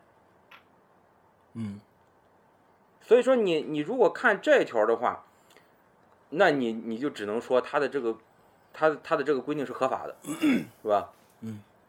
那如果我们转换到我们今天的故事里面，那就相当于这个白虎堂的管理者。如果高俅是这个白虎堂的管理者的话，高俅可以自己列清单，说我这儿什么不能拿进来，什么能拿进来，而且他还随时做调整。这个如果是我们站在限制公权力的角度上来讲的话，这个是稍微有一点点不合理的。嗯。呃呃，或者说呢，我这个事儿我也我也嗯，对我插你一句啊，您说您说。这个事儿，啊对这个事儿也确确确实在我身上虽然没有发生过，但是嗯，因为我平常如果要是旅游的话，或者说我去一些很远的地方，我是习惯随身带一些呃嗯，你也不能叫防身的武器，就是它有它它有的时候也算是工具。你比如说刀子这个东东西，那真是你你 刀子这个东西就属于那个这这这个话叫什么？就是你你不用的时候一文不值，用的时候千金不换啊，这个东西，啊，就是所以对，所以说呢，我就会经常去去去一些我们的群里面啊，或者说一些呃带一些随身 EDC 的，就是这个这个这个这个群群里面去说，比如说上飞机，人在前几年管的松的时候，你比如甩棍这个东西能不能上飞机？随身携带啊，托运都是可托运都是可以的，就随身携携带。可不可以？完了之后呢？经过大家几番的讨论，大家这个就是总结出来了一个规律，就带甩棍这个事儿，上飞机或者是上高铁，什么规律呢？就三个字儿：看心情。就是 你你刚才这规律，我差点就给你接着话把它说出来。对，就是看心情。就是有的地方管的松一点，或者今天这个这个这个这个看高铁的或者看飞机过安检的，这心情好，你就带上去了。嗯，他心情不好，你就带不上去。你任怎么说，排不怎么说就不行。但是实际上一些，但是实际上，安检人员他并没有受过呃一些防身武器或者是一些什么东西的训练，他并不知道哪些东西是真的有危险的。是是，我说这个话您能理解吧？就是你比如战术笔这个东西，其实带到高铁和飞机上是很危险的，因为它可以破窗。意识不到有这个危险，他意识不到有这个危危险，所以你就带上去了。那个东西，如果咱们单单纯说从引发空难这个角度上来说的话，那个比刀可厉害。你刀可不一定砍得坏玻璃，但是钨钢头是能打打坏玻璃的。嗯。对，但是他不懂，你你你就带上去了。如果不是因为听您的节目，跟您有过一定的交流的话，其实我都不知道有战术笔这个东西。你呀，对吧？这但您不知道很正常，因为您您您您第一您您不练，第二您您您也不爱好。哎，对，就是，但是你作为，对，但但是你作为工作人员，你作为要预防恶性事件的工作人员，你怎么能不知道呢？我成功的带上过很多看起来很随和，但实际上是很有杀杀伤力的东西。那，你比如战术笔，呃，对对，还记着那解的的啊。你比如说像像什么皮拍子呀，什么什么什么这个这个这东西叫什么呀？碳素笔，这碳碳钢笔，就是类似于这种东东西，他根本就不认识。你把东西拿到他面前，你告诉他这个是个防防身的武器，他根本就不懂。对对，啊，所以这个事儿其实挺挺要命的，这个事儿啊。嗯。你要不然就是真懂，你真去了解了了解，你要不然就就就，嗯，别干这活了。嗯嗯。呃，您说我把我把您的您的您的话接过来说哈，就关于这件事儿嘛，也正也正好是我这这两天有有了这么一遭遇，然后也跟丁老师稍微在微信里面聊了两句。这个我我我也是借这个机会谈一谈，兜售一下个人的私货哈。就说你像在中国的法律界呢，就是尤其是在那个在学术探讨的地方，经常会因为这类问题出现巨大的分歧。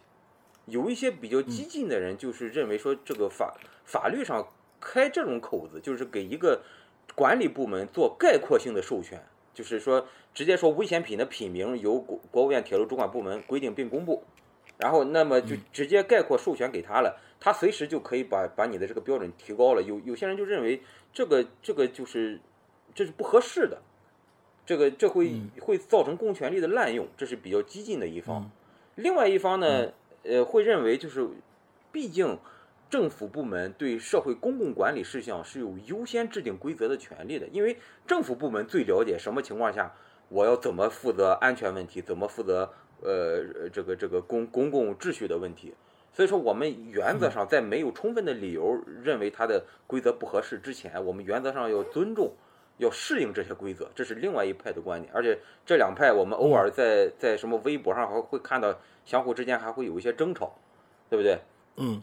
咱们就是，当然不一定是这个铁铁路管管制刀具这个问题哈，可能是一些其他的一些什么问题，我们偶尔就会看到这是左右两派的这种争吵。但是其实我想说的是，呃，既然我们铁路法第四十八条第三款有了这么一个规定，是吧？国务院铁路主管部门可以规定危险品的品名，那没问题，我们要尊重规则，这个没有问题，嗯，对不对？你说这个东西。呃，是是属于这个这个禁止携带的。那那我最后我我虽然录了一段视频，但是我就跟那个呃工作人员说，我说你 我想学习一下这个规则是怎么制定的，我回去了解一下，以后我我不带了，是吧？我说我也我也没有什么其他意思，是吧？那个丁老师看过我那个视频，我我全程我还是非常礼貌的，没有没没有任何的要要要挑衅的意思。然后呃那那个但是呢，其实我还是想说别的，就就是说，即便。即便我们尊重你们制定这个规则的话，但是从我的经历上就能够看得出来，你的这个规则的实施过程有一些是让人觉得不舒服的地方。比方说，你在检查的，就是过程当中，等我过了安检门之后，你的那个那个那个公案公案桌上就放了测量你的刃有多长的那个那个尺子，旁边贴的告示是管制刀具的范围，对吧？那你你公示的这个范围是管制刀具的范围，但你实际监管的范围是超出管制刀具，在管制刀具之外，其他的超过六十毫米刃超过六六十毫米长的东西也是 禁止带在铁路上的。是在我询问你的禁止它的理由是什么？咔，你从抽屉里面拿出一红头文件来，告诉我实际规定是这样的。那那如果是这样，你是不是应该直接把这个红头文件上面定的这个标准贴在那儿，好让我们每一个乘客都能提前知道呢？是，就这个这个是不是你可以稍微改善一下的地方，对不对？嗯，甚甚至我觉得你有必要，你的这个你的这个禁止携带的范围的这些这些这个这个危险品的品名，你应该直接悬挂在你的高铁站的门口。那让我在坐高铁之前，我我就能意识到我这些东西根本就不能带进去，或者说我们现在不是大部分人是通过幺二幺二三零六订票的，是吧？嗯，你的这个危险品的品名可能每年还都更新，还都换换你的内容，有的时候会增加一些东西不让携带。那那最好的方式就是我在幺二三零六，我的票一下单，你忒儿就跳出一个弹窗，是吧？我们友情提示这些东西是不能带上车的。就这边抖了手，完了弹窗了，完了。哎，那那我是不是在在家收拾东西的时候，我就直接这些东西我就不带上，对吧？不带上我就给没给自给给给自己减少了很多的麻烦，也不会出现像我之前那个遭遇。他说我不能携带，呃，不能携带。我说那怎么办？他说你可以存放在我们这儿，你留个联系方式，我们寄给你。呃，那肯定我估计是得到付的方式。或者说我们自己过来过来拿，那一把破剪子顶多十来块钱，那那最后我们的选择就这个东西不要了运费三十七，对是，啊对，嗯对，那那你你如果在我们打点行李之前，你就以这种这个系统弹窗的形式告诉我们，我们是不是可以省却这些麻烦，可以让我们不浪费掉一把剪子，对吧？我我觉得我觉得从这些角度上，这个规则。我我们尊重你管理部门，你制定这些规则，那你这个规则是不是可以以这些细微的方式让它做得更好，而不至于现在我以为不管，结果你忽然间就说管了，那我就只能把它扔在那儿，对不对？我我我觉得这个可能这个能超过左派和右派之间这种分歧。我们承认现在规则，遵守现在规则，但是你这个规则，你是不是得把它提前披露给我们，让我们知道？嗯，对吧？这个是借。借您的节目发点牢骚哈，丁老师。好的，没没没没关系，对，大不了重录一遍，可以，没事。对，嗯，嗯嗯呃，这是这是这个我我个人兜售私货的部部分啊。那么听众朋友们如果觉得我说不喜欢我说这一段儿，那你也没辙。那对，反正你也听到这儿了。嗯嗯，然后咱们再往下聊，嗯、就说这个，呃，林冲误入白虎堂的这一段儿，呃，如果说是它发生在我们现实的这个环境当中的话，其实这个案件应该是要由军事法院来审理的。哦，这个在很多的这个只在电影跟电视剧里听过这四个字。啊哎，因因为什么？因为林冲本身他是一个，呃，相当于服服兵役的人员，他是一个在嗯。在役人员，他是嗯八十万精英教头嘛，对不对？而且那个我们原著叫对原原著里也说嗯。了，说这个白虎堂是商讨军事要事的一个重地，那也就是说嗯。这是属于一个军事人员服服现役的人员在军事重地实施的犯罪行为，这个是非常典型的受到军事法院管辖的。哦，就是我们我们国家在一般的我就我们一般的法院层级呢，就是四级嘛，基层法院、中级法院、高级法院、最高法院，是吧？这是一般的法院体系。除了这一般的法院体系，在一些特殊的管辖范围之内，呃，会有一些特殊的专门法院。最典型的就是军事法院。呃，我们以前还曾经有过像什么森林法院，我不知道现在还有没有。它有的话，也已经很多都裁撤掉了。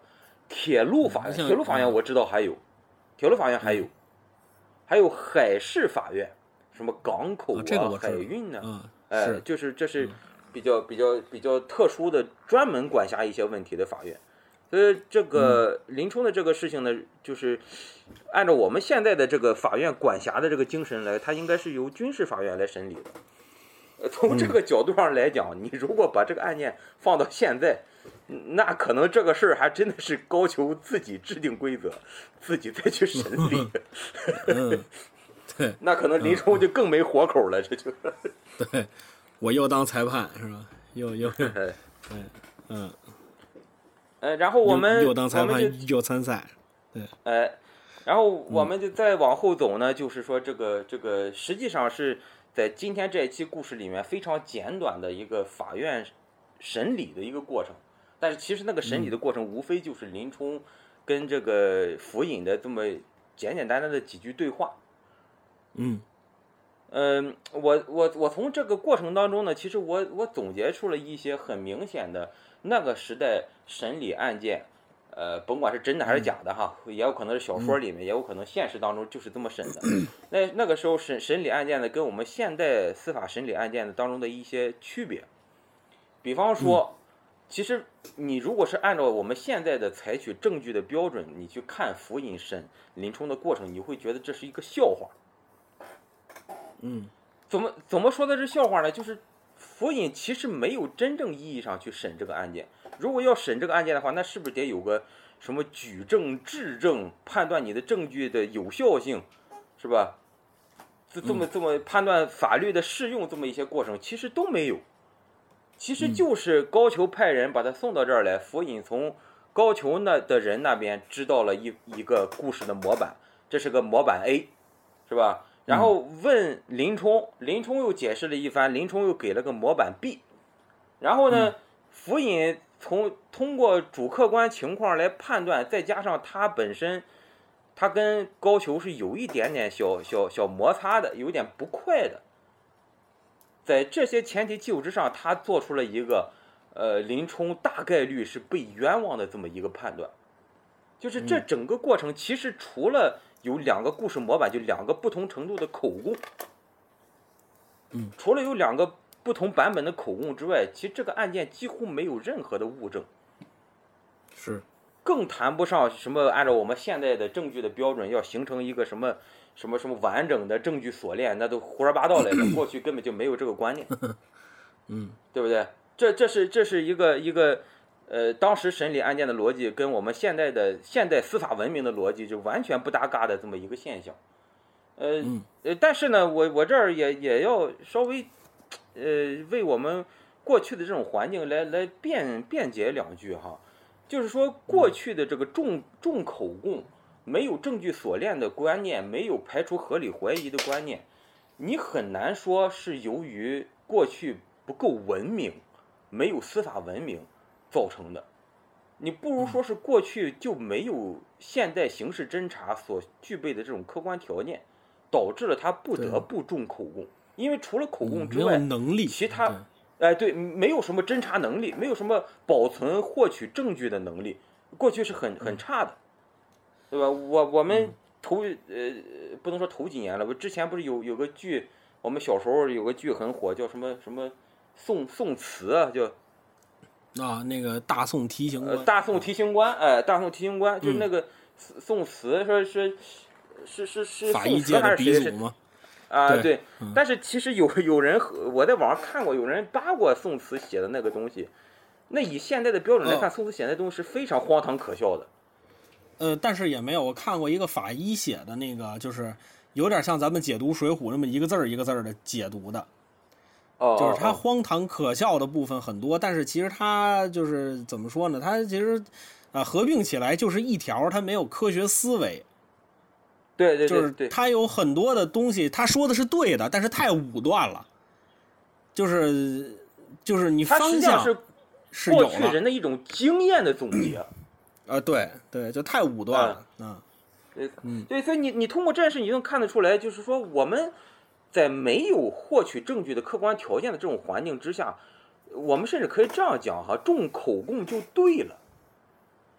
嗯。因为你不重口供的话，就是当然这个重口供不是说他说什么就是什么，也实际上在这个案件当中，其实也是林冲说的这些话，我们这个府尹也没有完全照单全收，府尹是也是嗯。结合自身的经验来判断林冲说的话确实更有可能是真的，对吧？因嗯因为他他如果他想去白虎堂去刺杀高俅的话，他这个不合逻辑嘛，对不对？嗯嗯对吧？所以说，就是说，在过去这种环境之下，你你这种方式是唯一的有助于你来发现呃客观事实的手段。所以说，这是在客观条件不足的情况下的一种不得已的一种一种方式。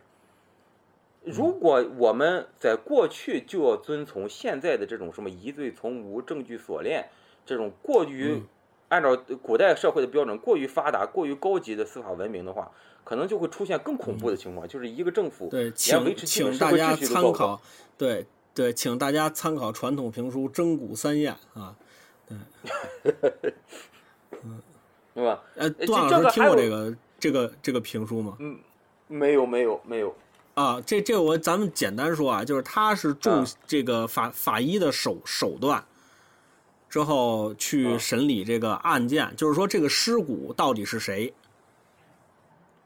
就是他哦。所用的方法是什么呢？就是把这个骨头啊蒸，就是上笼屉上蒸，蒸完之后呢，刺破亲人的手指，如果是血滴入骨，是亲人；滴血旁流，是就不是，两性旁人。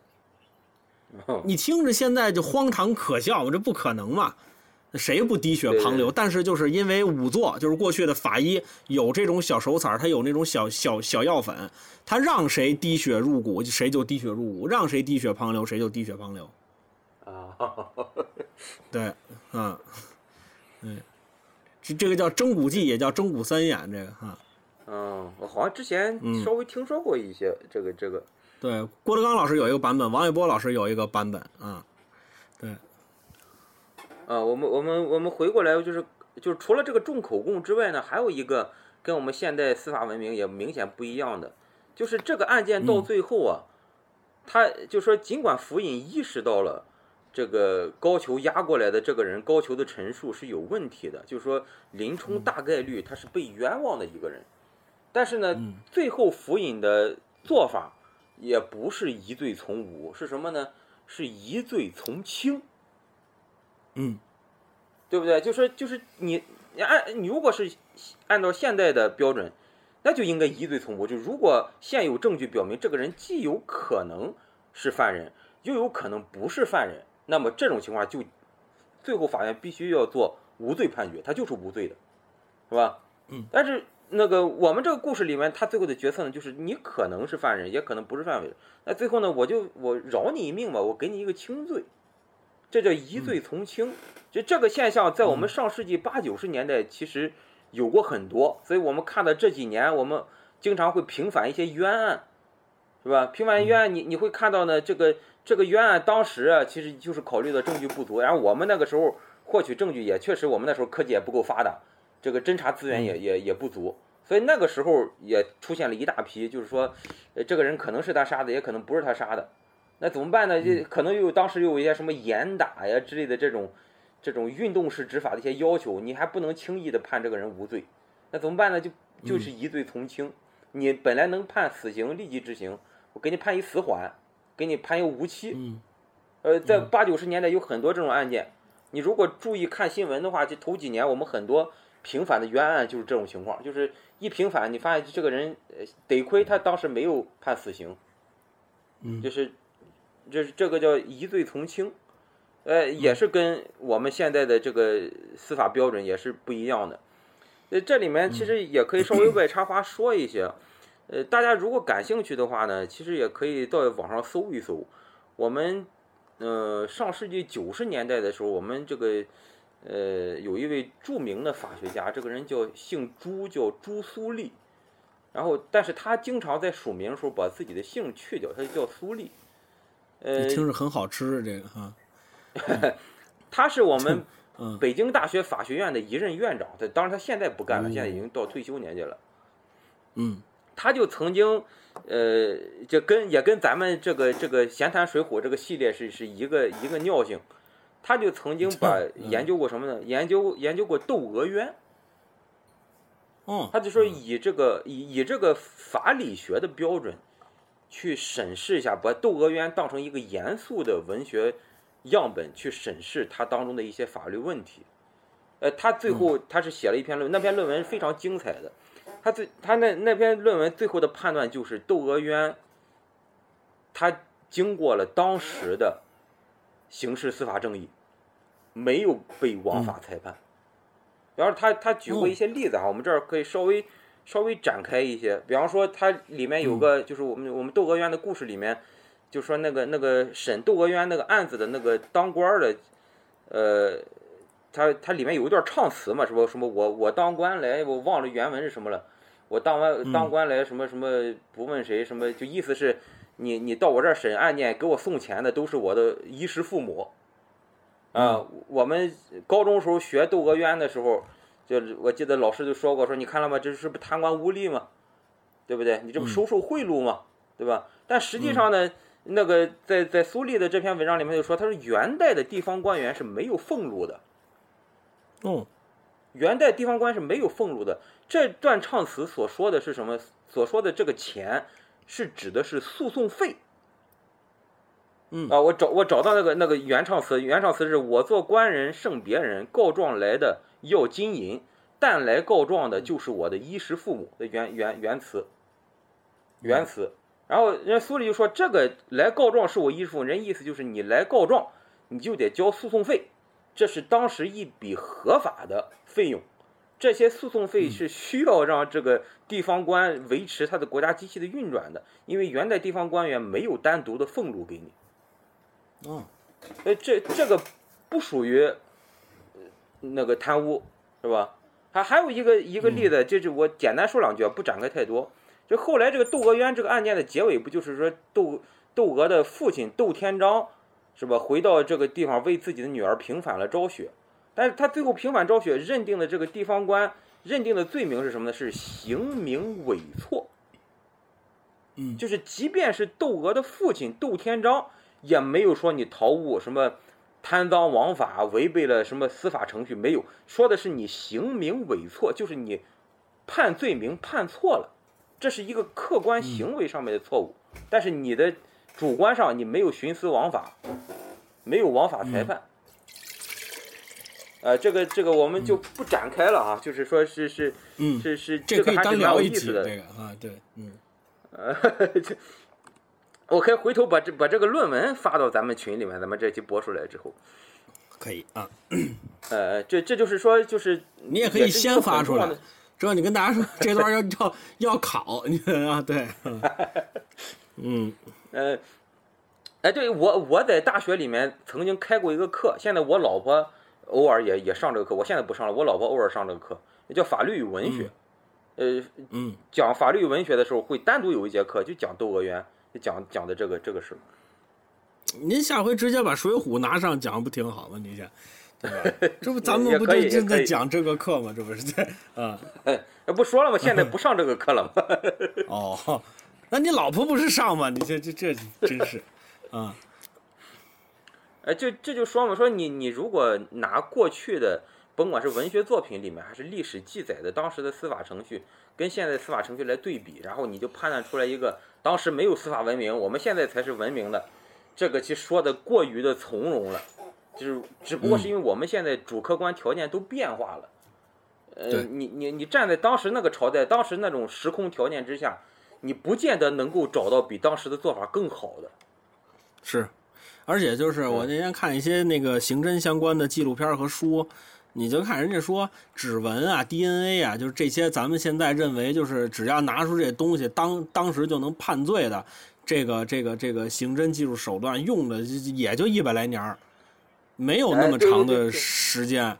就是说，好打他妈那个，对吧？就研究出 DNA，跟他能到法庭用，就他能作为证据在法庭上出现，这个时间巨长。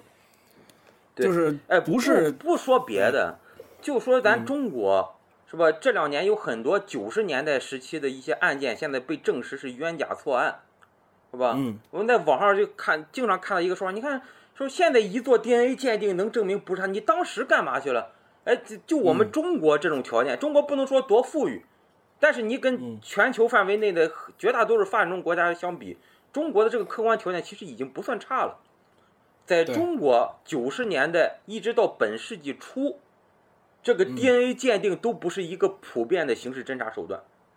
嗯，这大家看那个那个那个，就是韩国那个华城杀人案，那个那那个电电影叫什么来着？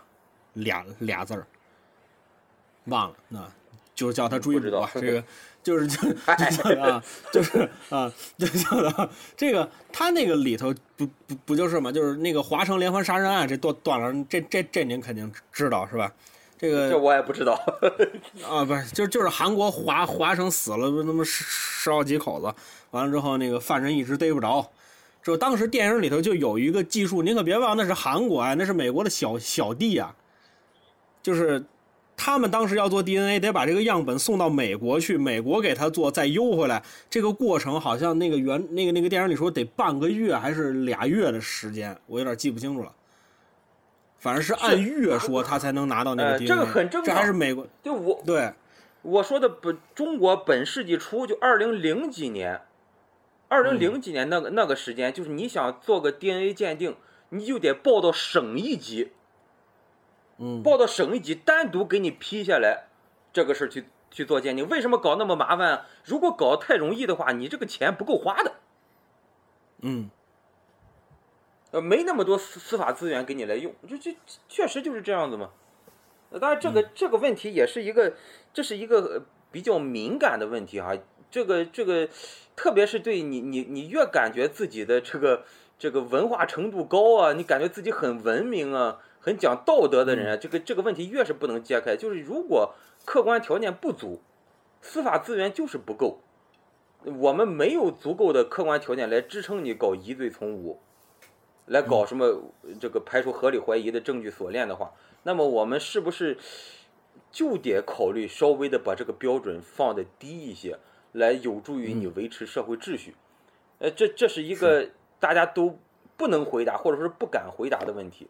起码中国上世纪八九十年代就面临的这么一个两难的问题。其实我们节目里面聊聊八九十年代聊了好几次，那个时候就是治安很差，那然后我们客观条件不足。对不对？我们现在揪出来很多，为什么是吧？而，这几年揪出很多过去的冤假错案啊，就是我们现在条件充足了，拿出来一测就能测出来当时那个案子是错的，是吧？你你这个，你拿现在的标准，华城连环杀人案也是，他那个凶手后来找到了，也是因为这个，对，这这这也也是因为韩国现在能自己做了，啊，那你那你去对对比一个吧，结果他妈对出来了，操就 嗯对。然后后面还有最最后一个小问题，就是说这个林冲最后被判的这个刑是嗯呃几丈二十，刺配呃哎刺配这个这个这个呃嗯他这个呢就是我们其实呃其实之前也也聊过，就是过去的刑罚，你中国现在的刑罚呢，就是那什么管制、拘役、有期徒刑、无期徒刑、死刑，这最常见的嗯五个主刑罚。呃，过去的这个，呃，记记得之前有一期《水浒》，我还稍微提过一嘴，就过去的主刑罚呢叫吃杖徒留死。呃，嗯吃刑和杖刑就是打板子，吃刑是打五十下以内，十下以以十为单位，十、二十、三十、四十、五十，这是五五个量刑，这叫吃刑。杖刑呢就六十、七十、八十、九十、一百，这叫杖刑。嚯，这是照死了打，这是啊 呃，呃，徒就是跟我们现在的有期徒刑的概念比较相近。嗯然后流就是林冲的遭遇，流放；死就是死刑。嗯呃，所以说林冲在这个案件实际上相当于就吃刑二十下加流刑，这是他最后的一个一个刑罚。我我记得之前我也讲过一个比较有意思的现象，咱们之前节目里面提过一嘴，就说这个这个这个吃刑和杖刑啊，就以十开始数，十、二十、三十一直数到一百，这是很多呃朝代都实行的这么一个标准，吃刑和杖刑。就唯独到了元朝的时候，他把吃刑和杖刑的计算方法给你改了。这个呃元代呢，人家的元代的盛行这么一个一个标准，说尽管你判了刑，我要给你施以刑罚，但是呢，我宽宏大量，呃，天饶饶你一下，地饶你一下，我饶你一下，所以你应该打十下呢，一饶就少三下，你打二十下也少三下。所以说元朝的这个赤刑和杖刑是从七开始算的，就七、十七、二十七、三十七。呃，那你你这样算，你你你就会你就会觉得啊，元朝这个刑罚它起码它少三下，你你判什么级别的刑罚，它它它都给你少三下，他确实轻了。但是呢，就比较有意思的是，其他朝代人家是一百下封刑封顶，人元朝他说省省三下，他可不是九十七下，他最高那一级是一百零七下。所以所以说他他不是少三下，他实际上是多七下，这实际上是。对嗯 嗯然后就就哎就说这些。哎，那段老师，我我有一个问题，那这里头孙定没罪吗？呃，孙定是那个府尹旁边那个那人的人，个对吧？对，那个那个孔目，他他把那个呃手持利刃固入节堂改成了腰悬利刃误入节堂，他这个呃，其实这个这就属属于呃这个细节，我把它记下来了。我我刚才，其实这个就属于这个疑罪从轻啊，疑罪从轻啊。而且这这这一套逻辑其实还跟我们现在的逻辑很像，就是说你的这个把你的这个主观过错标准给你降低了。我们现在的那个犯罪构成要件，我们官方认定的犯罪构成要件还是那四要件，呃主体、主观方面、客体、客观方面。那个主观方面就是指的你的是是故意啊，还是过失啊，以及你的动机是什么，主主要是指的你的主观方面。一般情况下，你的这个如果你的是主观方面是故意，跟你的主观方面是过失，就两个行为表现一模一样，但是你认定的是故意或认定是过失，你所施加的刑罚就会有巨大的差别。甚至在有些情况下，如果认定你是过失的话，你就不承担刑事责任，你可能只承担民事责任。嗯，所以说这个这个也也是很，呃，这个这个也是很很很很常见的一个现象，就说如果是按照我们现在的标准的话，你得去找客观证据，真实的客观证据来辅助你判断你是故意的还是过失的，是吧？那那那其那这就又回到就是林冲这个案件，如果是按照现现在的标准来来判断的话，他根本就是无罪的，他别说过失，他连过失都算不上，对不对？我是一个执行命令的一个行为，我我连过失都没有，嗯，是吧？所以说这个就是就是就是就说这么两句嘛，也就，这这就对哎呀啊，魔魔幻现实主义。我我我我我我，呃，我我老婆给我给他挂了。老老老打给我，嗯哎，行啊，那既然这个段嫂查岗了，那咱们也不好多说什么了，是吧？这个反正总之呢，这不好意思不好意思哎，对，没事没事没事没事。这个咱们这今天这个这个《水浒》回归啊，这还是这个大放送啊，将近两个小时的节目了，对吧？啊，而且中中间又说了很多有的没的，这大家肯定都很爱听的东西，对吧？啊，所以咱咱们呢，这个今天差不多也就都到这儿了。啊，也感谢各位朋友的收听啊。最最后呢，说下收听方式，这么几种：蜻蜓 FM、荔枝 FM、iOS 的播客，搜索公众面搜索“闲篇”就能收听节目，还有网易云音乐啊。完了之后呢，你如果想跟我们互动交流的话，可以在微信的公众号里，这个这个这个就是就是在公众号里搜索“朋友的闲闲篇”，收能收到主播们不定期的推送。完了之后想加入微信群的话，可以在公众号里回复“加群”，能收到加群的方法。呃，行，今天差不多也就这样了，感谢段老师的法律分享，那我们下期再见。谢谢你，嗯，再见。你看这这不好意思你看你看他。他他都不理我了，你看看，他都行。不好意思，不好意思。及时雨蔬菜，左手生辰纲，三绝生命玉器林子榜文世无双。经纶满腹间，多知无价量。刀把垂杨柳，单教专治花和尚。八十万教头，天雄白虎堂。五家有二郎，十八万就不过山岗。赵岭传韩信，百川小李广。如云龙下山，青道人斗法真高堂。铁牛斗玉牙，琵琶亭外生风浪。雷霆过山丘，